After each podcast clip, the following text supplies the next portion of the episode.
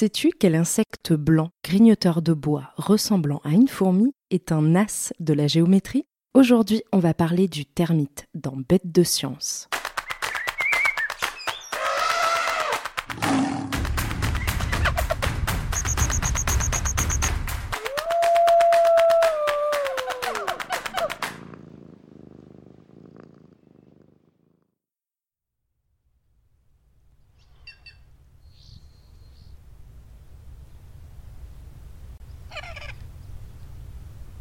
Nous sommes en Amérique du Sud, au nord-est du Brésil. La forêt où nous nous trouvons s'appelle la forêt de Caatinga.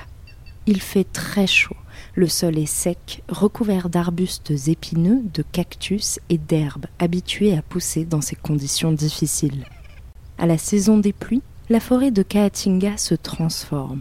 Le paysage devient verdoyant les fleurs et les plantes s'épanouissent avant de disparaître au retour des grandes chaleurs et de la sécheresse. Car ici, la saison des pluies est très courte. Le reste du temps, la forêt semble un rien inhospitalière. Son sol acide, peu propice à l'agriculture, l'a préservé de toute activité humaine pendant des millénaires. Mais la déforestation, qui ne cesse de s'accélérer partout dans le monde, a fini par gagner la forêt de Caatinga mettant au jour un trésor jusqu'alors caché, une cité âgée de 4000 ans. Regarde, autour de nous s'élèvent des centaines de milliers de monticules de terre qui mesurent plusieurs mètres de haut.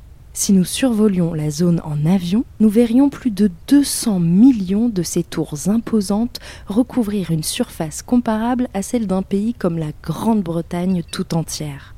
Chose incroyable, chacun de ces monticules de terre est en fait une termitière. Viens, approchons-nous. Voici les maîtres des lieux, les termites. Ces petits insectes qui mesurent quelques centimètres à peine ont bâti les incroyables structures qui nous entourent. Ceux que nous observons appartiennent à l'espèce Synterme dirus, mais plus de 2600 espèces de termites sont connues à ce jour. Regarde, voici des termites soldats. On les reconnaît grâce à leur taille, ils sont plus petits que les autres. Et c'est aux termites travailleurs que l'on doit les magnifiques monuments de la forêt de Caatinga. Ils ont déplacé ici l'équivalent de 4000 grandes pyramides de Gizeh. Et oui, en termes d'exploits architecturaux, les termites n'ont rien à nous envier. les monticules que tu vois ne sont que la partie émergée de l'iceberg. Sous la surface, un réseau de galeries de plusieurs centaines de kilomètres permet aux termites de rallier l'une ou l'autre des termitières. C'est une véritable cité organisée et structurée qui s'étend sous nos pieds. Et si tu te demandes comment font les termites pour s'y retrouver dans ce dédale, sache que ces insectes utilisent des phéromones, des odeurs qui leur permettent de baliser un chemin, de signaler un danger ou même de se défendre en cas d'attaque. Tu l'auras compris, nous sommes ici au cœur d'un site absolument extraordinaire. Et pour comprendre son fonctionnement, il faut faire un peu de gymnastique mentale.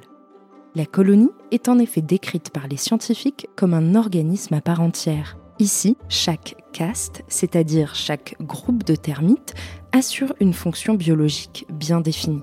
Les soldats assurent la sécurité et se livrent à des batailles féroces contre leur première prédatrice, les fourmis. Tu te souviens, nous avions assisté à un affrontement épique dans l'épisode sur les fourmis. Les travailleurs, quant à eux, vont chercher à manger, nourrissent la colonie et construisent les termitières. Et ces termitières ne sont pas de simples amas de terre. Elles assurent une protection contre l'environnement et régulent la température de la colonie, dans un environnement où il peut faire très chaud. Enfin, dernière fonction biologique essentielle, certains termites ont pour rôle de se reproduire. Regarde, ce sont les termites qui ont des ailes. Ils partiront un jour fonder leur propre colonie ailleurs. Il faut donc penser cette structure vertigineuse comme un seul et même organisme au sein duquel chaque termite et termitière représenterait un organe avec une fonction bien précise. Un organisme qui n'a d'ailleurs pas encore livré tous ses secrets, car aucune chambre royale n'a pu être retrouvée sur le site, en dépit des recherches intensives menées par les scientifiques. La chambre royale abrite pourtant deux termites essentiels à la colonie le roi et la reine, qui ont enfanté chacun des termites que nous pouvons observer ici. Les termites forment donc une grande famille et sont de ce fait des insectes sociaux, vivant dans des sociétés complexes. Ils se répartissent les tâches de façon stricte et communiquent entre eux grâce à des odeurs, appelées phéromones. Mais au lieu de nous fasciner, les termites souffrent d'une mauvaise réputation auprès des humains, dont ils ont tendance à dévorer les cultures ou le bois des maisons. Pourtant, en transformant les feuilles et le bois mort, les termites améliorent la qualité des sols et permettent aux plantes qui poussent à proximité des termitières de s'enrichir de nutriments qui seront utiles aux herbivores qui les consomment, comme les éléphants par exemple. Ils aideraient même à freiner la désertification dans les zones arides, en laissant derrière eux un sol riche en nutriments et parcouru de galeries où l'eau peut circuler facilement, les termites créent de véritables oasis pour la biodiversité, permettant aux arbres et aux plantes de mieux résister à la sécheresse.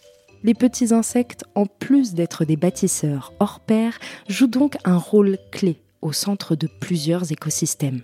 Tout cela est déjà stupéfiant, mais sache que tu n'es pas au bout de tes surprises. Car les chercheurs, qui ne sont jamais à court de questions, se sont demandé comment le termite est capable de construire des termitières aussi complexes en coordonnant le travail de milliers, voire de millions de termites appartenant à la caste des travailleurs. Et tu vas voir que la réponse a de quoi en étonner plus d'un.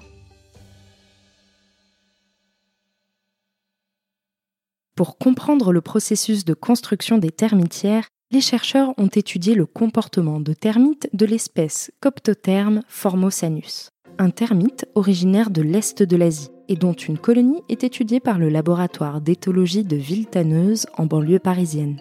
Le dispositif expérimental mis au point par les chercheurs est très simple. Ils ont recouvert d'argile le fond d'une boîte en fabriquant au milieu de petits murets de quelques centimètres. L'objectif est d'observer sur quelle surface les termites se mettent à construire leur nid. Sur la surface d'argile plane ou sur les formes créées par les chercheurs au milieu de la boîte? Pour répondre à cette question, ni une ni deux, il faut déposer les termites dans leur nouveau terrain de jeu et suivre leurs moindres faits et gestes grâce à une caméra. Et là, le résultat est sans appel. Tous les termites viennent placer leurs boulettes d'argile sur les surfaces courbées de la boîte c'est-à-dire sur les bords et sur les petits murets déjà présents au centre de l'espace. Les termites sentiraient donc la courbe des structures et auraient le sens de la géométrie. Pour confirmer cette hypothèse, les chercheurs ont fait une simulation par ordinateur de la structure qui serait obtenue si les termites basent leur construction uniquement sur leur sens de la géométrie. Et bingo, la structure en trois dimensions obtenue virtuellement ressemble énormément aux structures fabriquées par les termites lors de l'expérience. Les chercheurs savent par ailleurs que les termites sont très sensibles à l'humidité, car ils vivent le plus souvent dans des environnements tropicaux et leur carapace extrêmement fine les expose au risque de dessiccation. En cas de trop forte sécheresse, les termites pourraient se dessécher comme des fruits secs. Afin de comprendre si le lieu où ils choisissent de construire leur nid correspond, en plus de l'incurvation du sol, à son humidité, les chercheurs ont donc placé de l'eau salée juste en dessous de la boîte servant à l'expérience. Car lorsqu'elle s'évapore, l'eau salée laisse derrière elle son sel, faisant apparaître de petites taches blanches. Là encore, les chercheurs avaient tout bon. Durant l'expérience, les parois construites par les termites se sont recouvertes de taches blanches, indiquant que l'eau s'était davantage évaporée à cet endroit précis. L'humidité est donc aussi un indicateur qui guide les termites pour construire leur nid. Incroyable, n'est-ce pas? Ainsi, contrairement à leurs prédatrices, les fourmis, les termites n'utilisent pas de phéromones pour se guider durant la construction de leur nid. C'est la termitière elle-même, par sa forme et son humidité, qui leur indique les endroits où venir déposer leurs boulettes de terre. Cette expérience révèle donc l'harmonie de ce petit insecte avec son environnement et nous en apprend un peu plus sur son incroyable intelligence. Allez, on récapitule.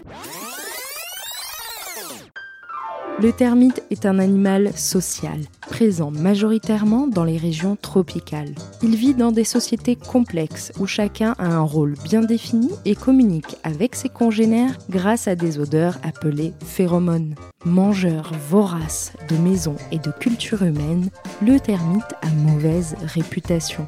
Il est pourtant essentiel à la qualité du sol de nombreux écosystèmes. Capable d'ériger des termitières monumentales et extrêmement complexes, comme dans la forêt de Caatinga au nord-est du Brésil, les chercheurs ont aussi découvert que le termite accomplit ses prouesses architecturales grâce à son sens de la géométrie. Alors, pas si bête le termite Merci d'avoir suivi cet épisode de Bête de Science. Si ce podcast te plaît, tu peux t'abonner pour découvrir de nouveaux épisodes toutes les deux semaines et en apprendre toujours plus sur la vie fascinante des animaux. Si tu nous suis sur Spotify ou Apple Podcast, tu peux même nous laisser 5 étoiles pour nous dire qu'on a fait du bon travail ou nous laisser un commentaire si tu veux qu'on parle d'une bestiole en particulier. À bientôt jeune aventurière et jeune aventurier.